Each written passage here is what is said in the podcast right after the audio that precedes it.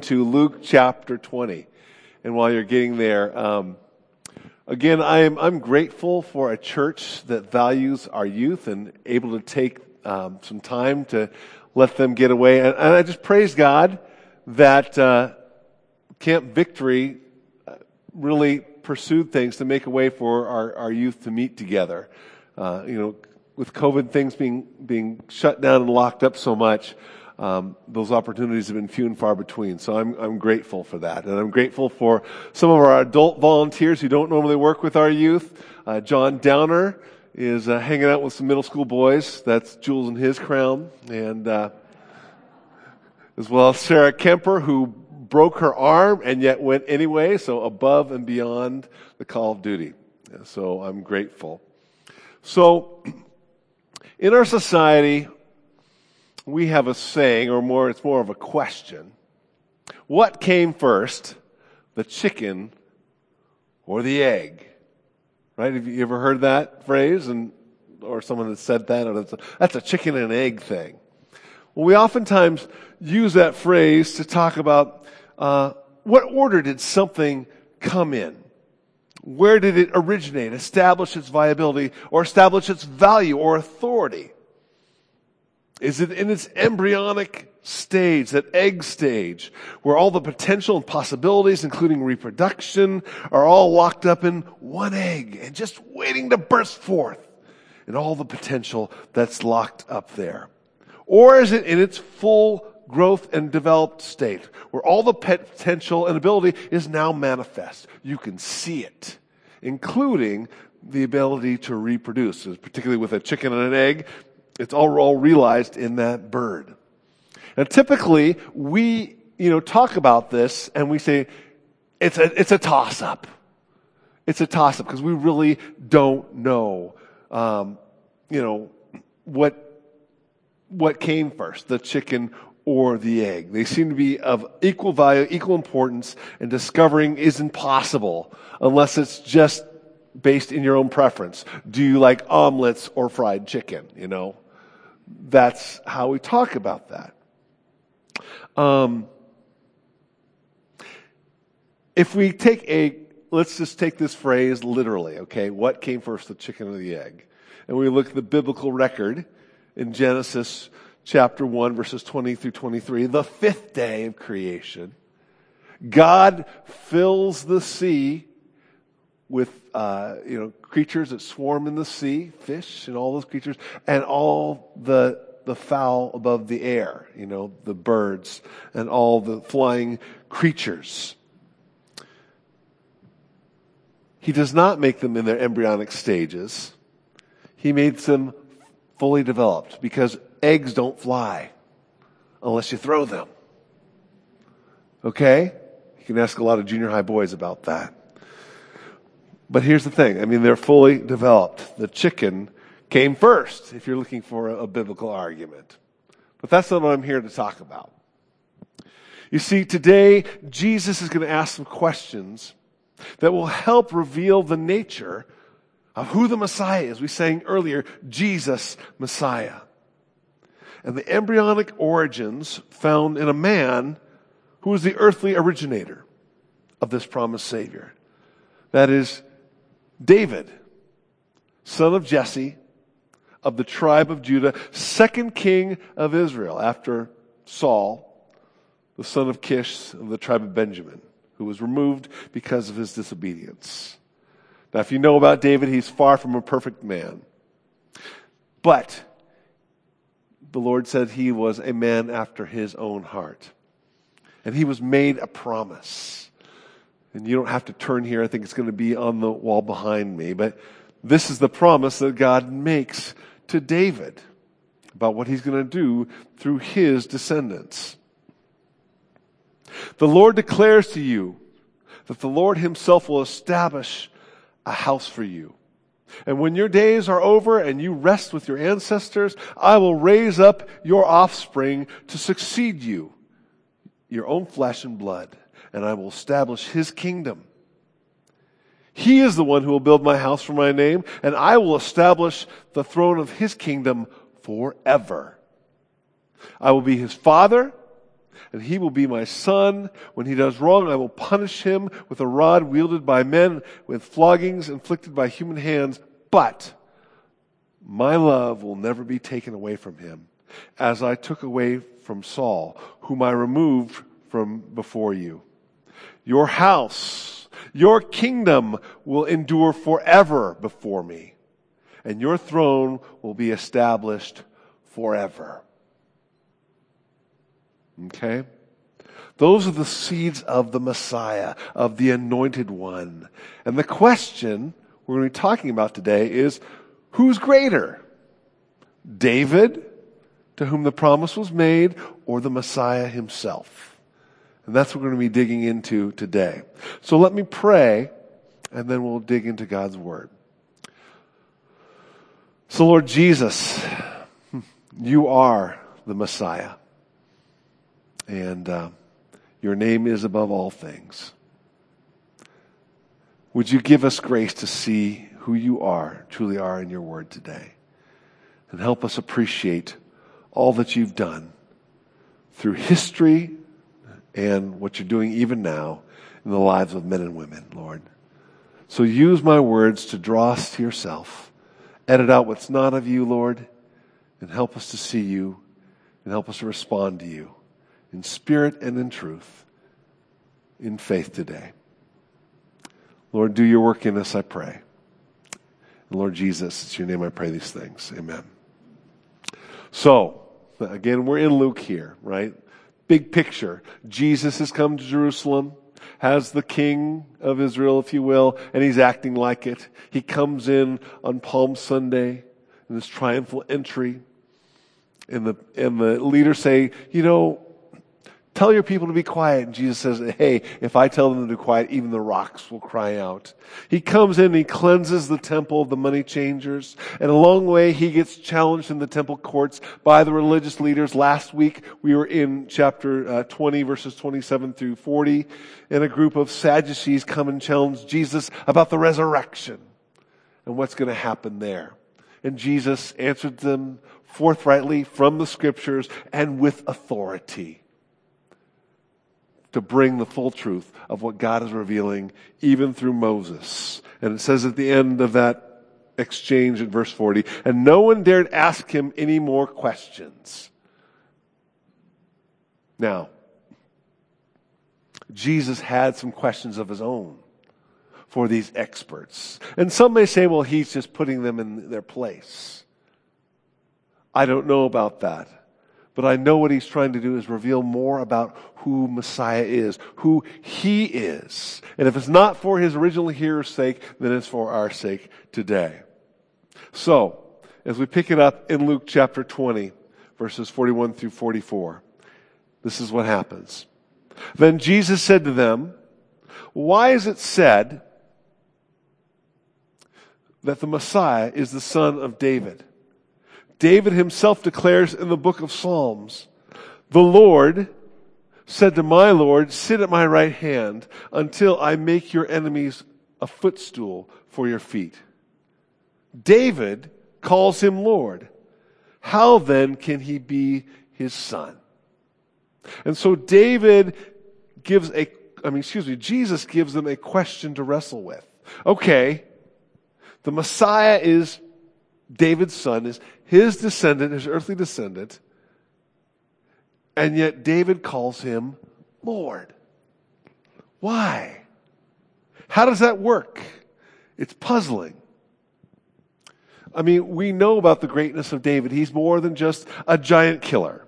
I mean, first of all, as we read, it's to David whom this promise that his son would sit on his throne forever is made, as we read in, in uh, 2 Samuel 7 11 through uh, 16.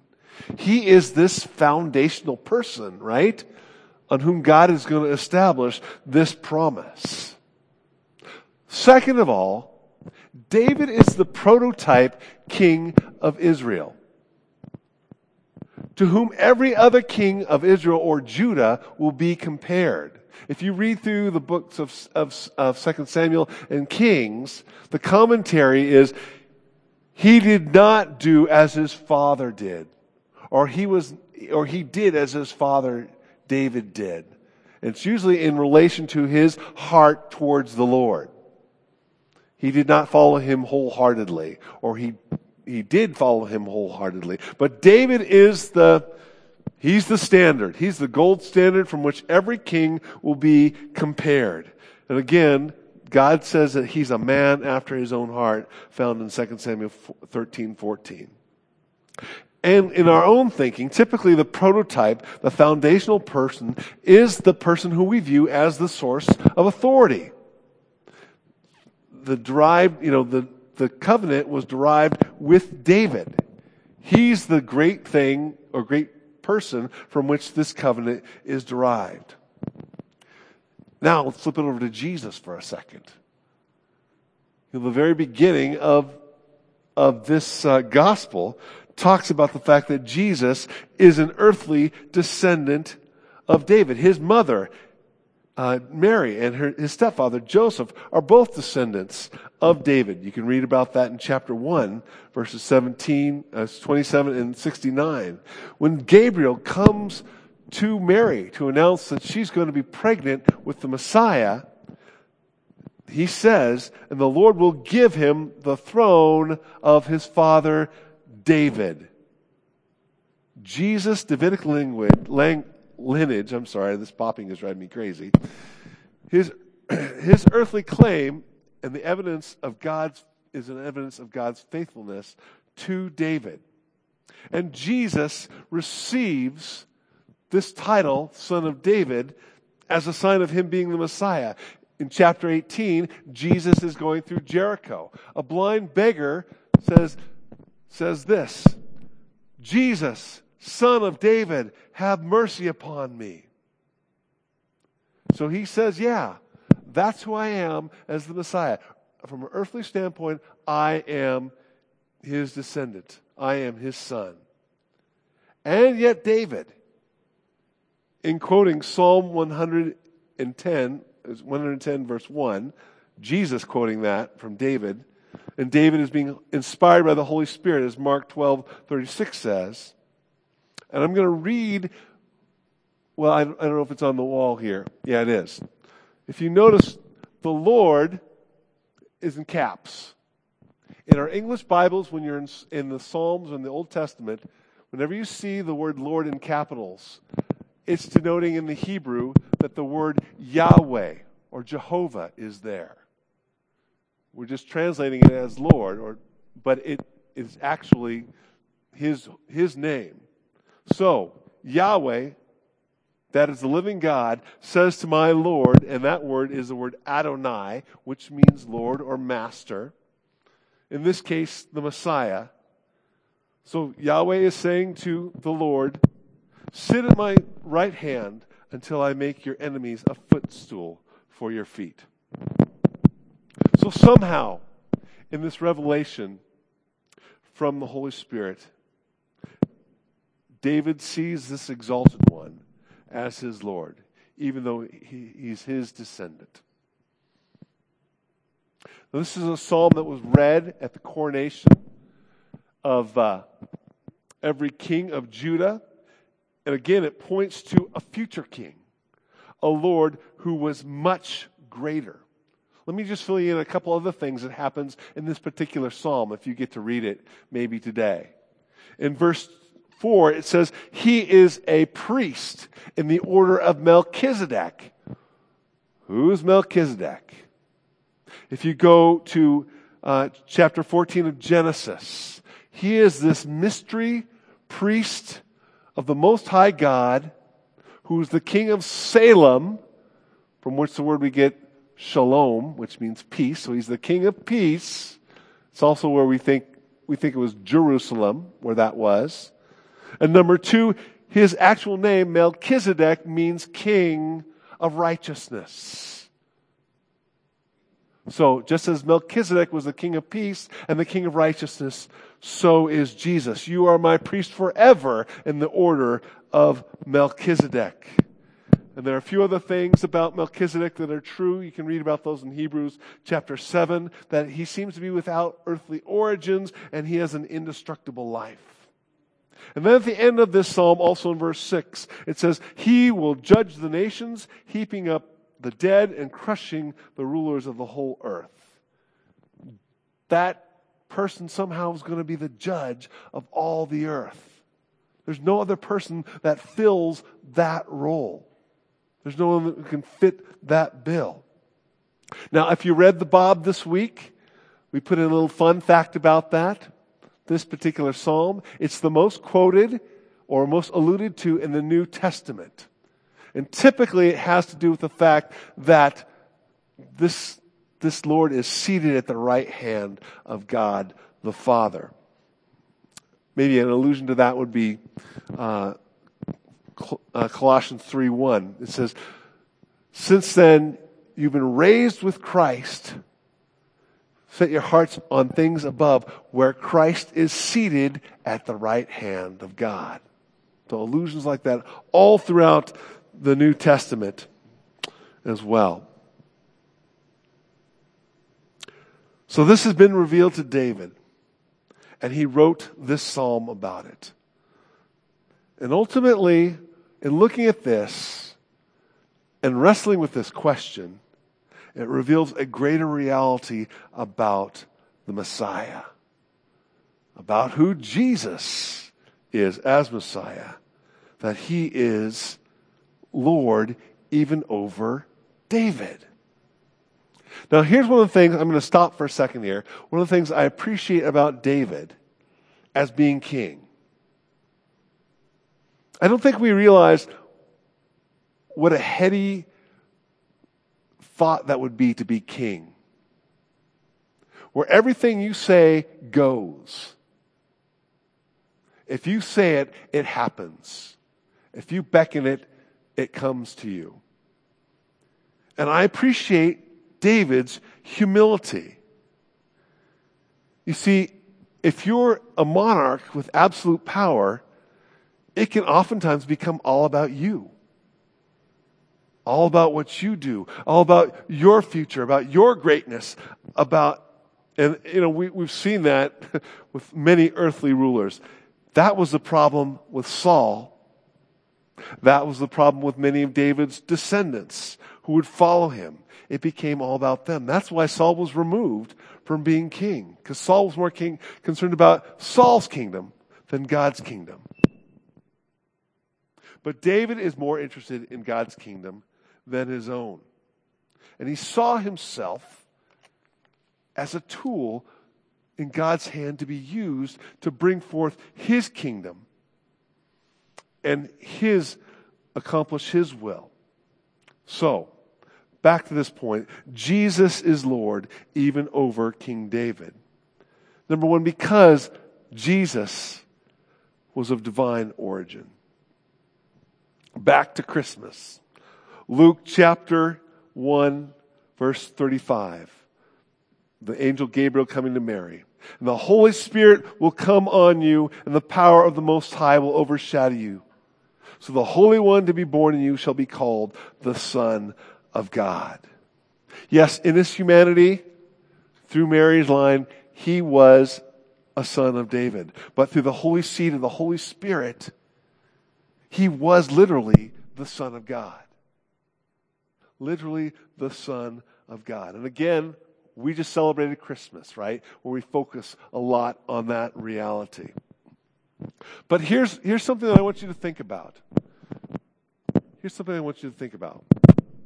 In Hebrews chapter 4, verse 15, the scripture says that he was made like us in every way, except that he was without sin. He was made like us in every way, except he was without sin. So, how does Jesus escape the sin nature being passed on to him? That of wanting to sin and being guilty of Adam's sin, if you will. It's by being virgin born. That sinful nature is broken. It's not passed on to him. So he doesn't have sins of his own to deal with, and he can come to deal with our sin. So he's greater than David because of his divine origin. Number two, He's greater than David because of his divine position. Again, let's go back to verse 42, quoting Psalm 1, 110. The Lord said to my Lord, Yahweh said to my Adonai, Sit at my right hand until I make your enemies a footstool for your feet. Now, this doesn't automatically happen. Jesus will go to the cross. He'll be resurrected and then he'll ascend to heaven. But to be seated at the right hand of God the Father means that he is second only to God the Father in authority. He is his vice regent, if you will. And no other person, no other angel is ever given this authority. You can read about that in Hebrews 1:13. And he will reign from that position until all things are put under his feet.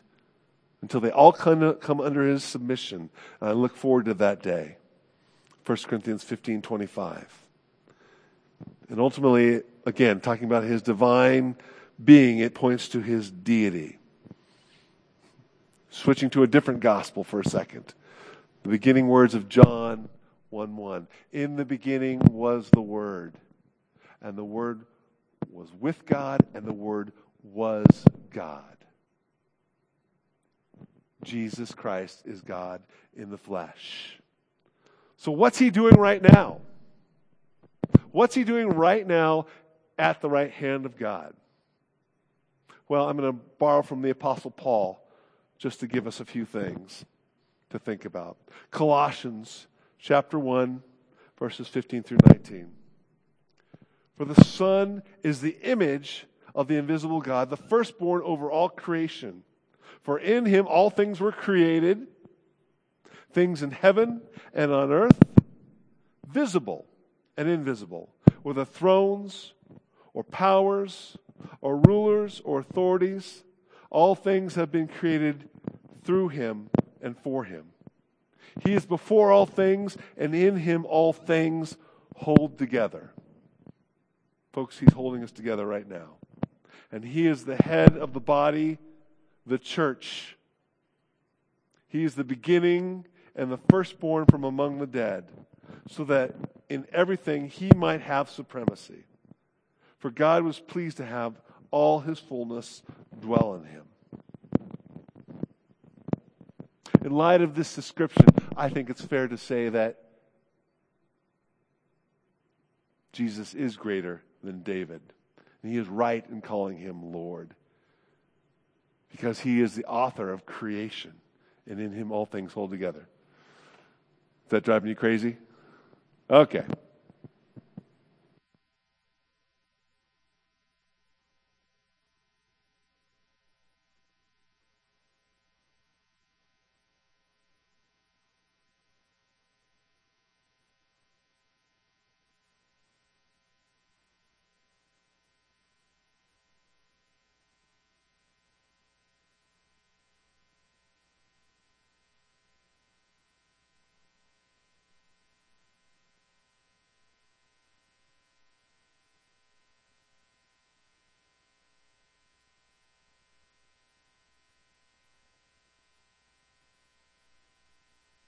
Things together, but I'm holding out on you because there's one more verse in this passage that I want to read to you. It's verse 20. Colossians 1:20. And through him that is Jesus to reconcile himself to all things whether things on earth and things in heaven by making peace through his blood shed on the cross there is a great reality that's revealed in Jesus being this Lord that Jesus that David speaks of. And one thing that's so clear and so important is that of being Messiah is his divine salvation. If you look at the life of David, if you look at the life of David, a man after God's own heart. He had a few, he had a lapse or two, didn't he? And when he lapsed, it wasn't just a little thing. It was a big thing. 2 Samuel chapter 11. David sees a man's wife. In fact, he asks about her, finds out that her name is Bathsheba, and she happens to be the wife of one of his most loyal warriors, a man named Uriah the Hittite. But even though he knows his buddy Uriah, who's out fighting a battle right now, is gone, he invites her over and he sleeps with her. And a little bit later, she sends word that she's pregnant. So, number one, adultery. But instead of confessing that, he uh, invites Uriah back from the battlefield, hoping that he's going to come home and sleep with his wife Bathsheba and cover up this pregnancy with the timing of things. So, false witness. He tries to get him drunk to go home and do so. So that's debauchery. And when that doesn't work, after many attempts, he sends him back to the battlefield with a message to his commanding officer, Joab, with his death warrant pretty much written there. So that's betrayal. And Joab, who's David's general, carries out the sentence. So it makes Joab an accessory to the murder, an abuse of power, leading others astray. And Uriah, and what the thing, the message says is put Uriah in the place where the battle is the most fierce, and when he's not looking, call a retreat and don't tell him. And it happens. And Uriah dies. That's murder. And then, after that happens, then David marries his fallen man's wife that had been killed by his treachery. That's an abomination.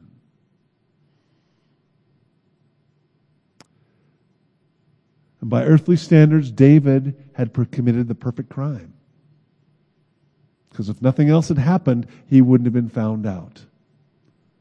But God has a way of bringing out into the light what is done in the dark, especially for a man he says is supposed to be after my own heart.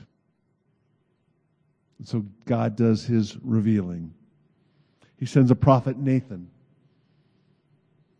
And Nathan tells David a story that gets his sense of justice or injustice stirred up talking about a man who takes a lamb that's precious, that a man that takes a lamb from another man that's very precious to him. It's a pet, if you will. And David, at the end of this story, says to Nathan, after listening to it, says, This man should die. And Nathan rebukes him, says, Yeah. And you're the man, David. You're the man. That's a moment you want to you don't want to hear. You're the man. And David, he doesn't try and cover up. At that point, he confesses, he repents, but he's still guilty. And if we're going by the Old Testament law of Moses, he should have been killed. He should have been stoned for both adultery and murder. But Nathan says to him, No, you're not going to die, and your sin will be forgiven. Now, there were other consequences that played out in his family. But that's very curious, isn't it? How, how does that work? I mean, Achan was stoned to death and had his whole his whole family, you know, covered up in a, in a pile of rocks for stealing a little gold bar. How does that work? I mean, if we're going by the law, God, how does that work? This just seems capricious. Are you playing favorites? How is his sin forgiven? You just say the word? And David is a king in need of forgiveness, just as you and I are people who are in need of forgiveness before a holy God. He needs a Savior. And if you're familiar with Psalm 51, it is David's confession. And the beginning of the psalm says, this is a psalm in relation for when David had a relationship with Bathsheba, the wife of Uriah the Hittite, forever emblazoned in history. There for all to see. David is the king in need of forgiveness, but Jesus is the Savior who comes to save an ancient king from his sin. To save an ancient king from his sin. So, the beginning of Luke again. The prophecy that comes forth out of the mouth of John the Baptist's father, Zacharias, talking about what John would do and ushering in um, the Messiah, being his forerunner. And he says in verse 77 in chapter 1 of Luke, to give the people the knowledge of salvation through the forgiveness of their sins. Not through the kicking out of the Romans, but through the forgiveness of their sins. Jesus, the Messiah, will pay for the sins committed of those before he came to the cross. He's going to pay for them, including David. And this is the commentary that Paul makes in Romans chapter 3, verses 25 through 26. God presented Christ as a sacrifice of atonement through the shedding of his blood to be received by faith. He did this to demonstrate his righteousness because in his forbearance he had left the sins committed beforehand unpunished. Sins like those of David. He did it to demonstrate his righteousness at the present time so as to be just and the one who justifies those who have faith in Jesus. He did it, let me repeat that, so as to be just, that is, to punish sin, and the one who justifies those who have faith in Jesus, to bring justification or right standing before a holy God. Jesus pays David's sin of debt of forgiveness on the cross. And if Psalm 51 is the confession, then David's Psalm 32 is his celebration. Listen to this. Verses 1 and 2. Blessed is the one whose transgressions are forgiven, whose sins are covered. Blessed is the one whose sin the Lord does not count against them, and in whose spirit there is no deceit. By faith, David took Nathan, the word of the Lord revealed through him, at his word, that his sin would be forgiven, that it would be paid for. So again, I want to point out that it was pretty obvious. David's sin was pretty heinous, right? From an earthly standpoint, you going, if, if that's what David does to his friends, I don't want that guy around me. That's horrible on an earthly level, right? But here's the point it's not beyond the Savior's forgiveness, it's not beyond the forgiveness of what God has done in Christ. Again, we probably regard these sins as pretty heinous, pretty horrible. And maybe somehow in your thinking you think, I have gone too far. There's no way that God can forgive me for what I've done because it's too horrible. It's too disloyal. It's too hard hearted. And this is evidence that God's grace reaches beyond that. I think if David were a writer of the epistles in the Old Testament, he would say of himself, No, I'm the chief of sinners. And yet God's grace reaches to him. That's what I want you to know. That in Christ,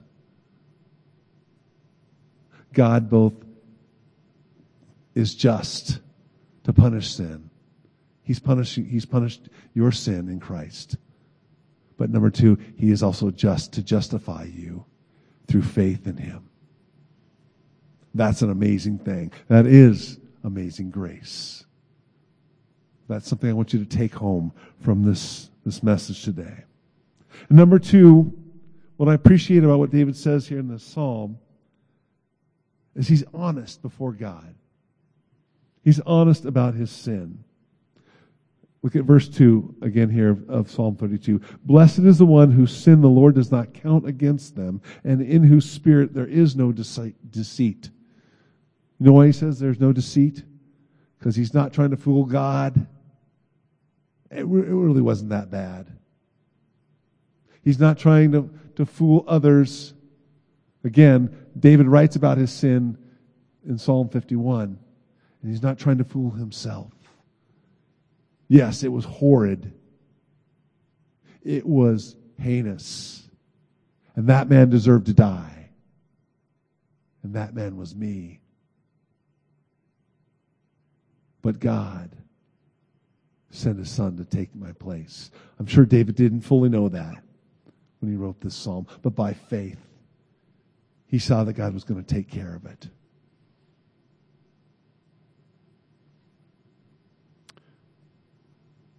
Number three, salvation comes by faith. Salvation comes by faith. Again, reading verse 26 of Romans 3. He did it to demonstrate his righteousness at the present time, so as to be just and the one who justifies those who have faith in Jesus. You know, Jesus comes to a society where people are trying to justify themselves by being good enough, by knowing the scriptures well enough, by keeping up appearances. Because that's what was going on for the most part. People knew in their hearts they were, they were falling short of the, the Word of God, but they were keeping up appearances. They were fooling themselves and fooling, thought they were fooling God.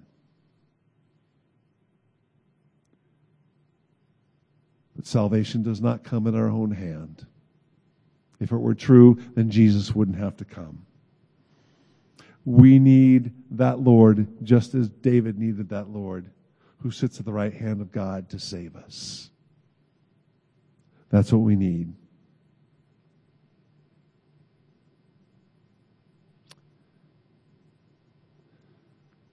Have you done that? Have you put your faith in that Lord who lived this life perfectly, who went to the cross and paid a penalty you or I couldn't pay? And then he rose from the dead to conquer a, a foe we couldn't conquer. And now he is risen and he sits at the right hand of God the Father.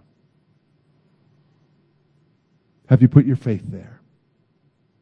Not in yourself, but in him, what he's done.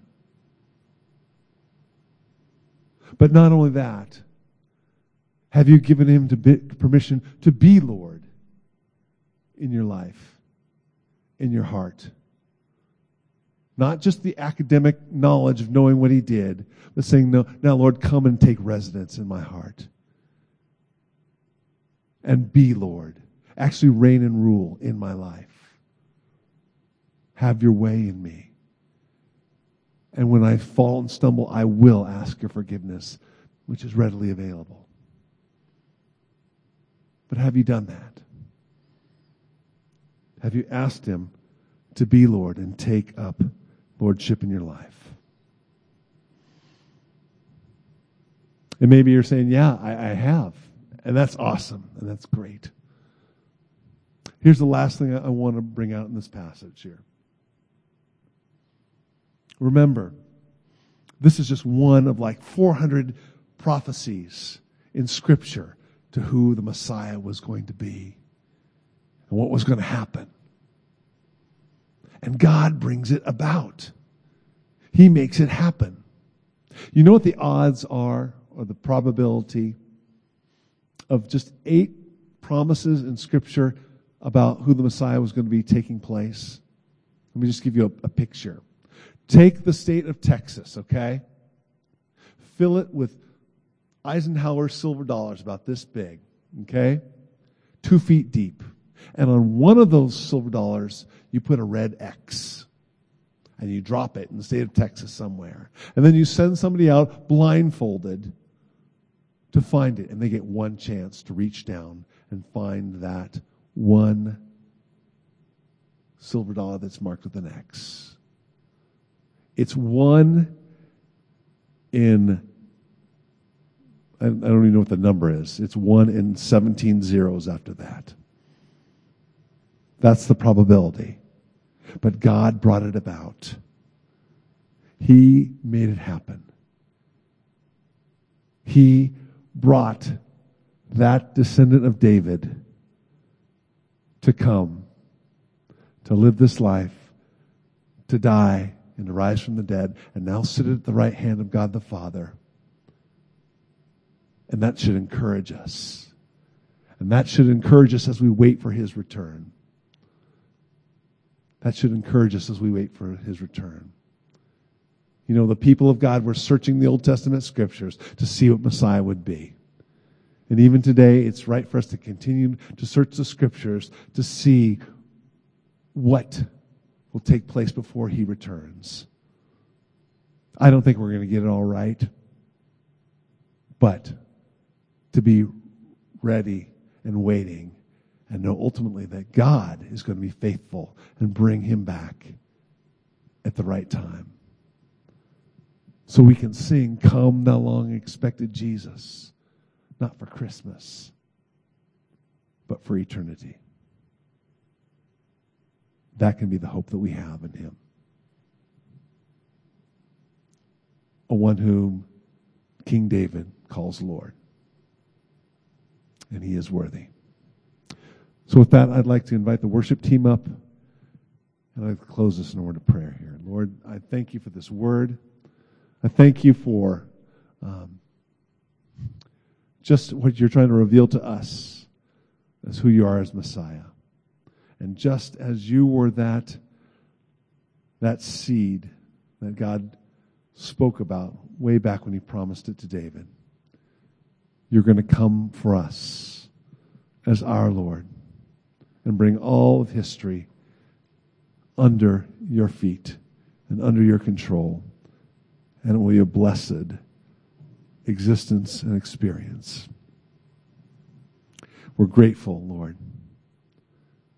We're grateful for what you have revealed. Continue to make us people who are looking to you, who are walking with you and have our eyes set on you, Lord Jesus, the one who sits at the right hand of God the Father.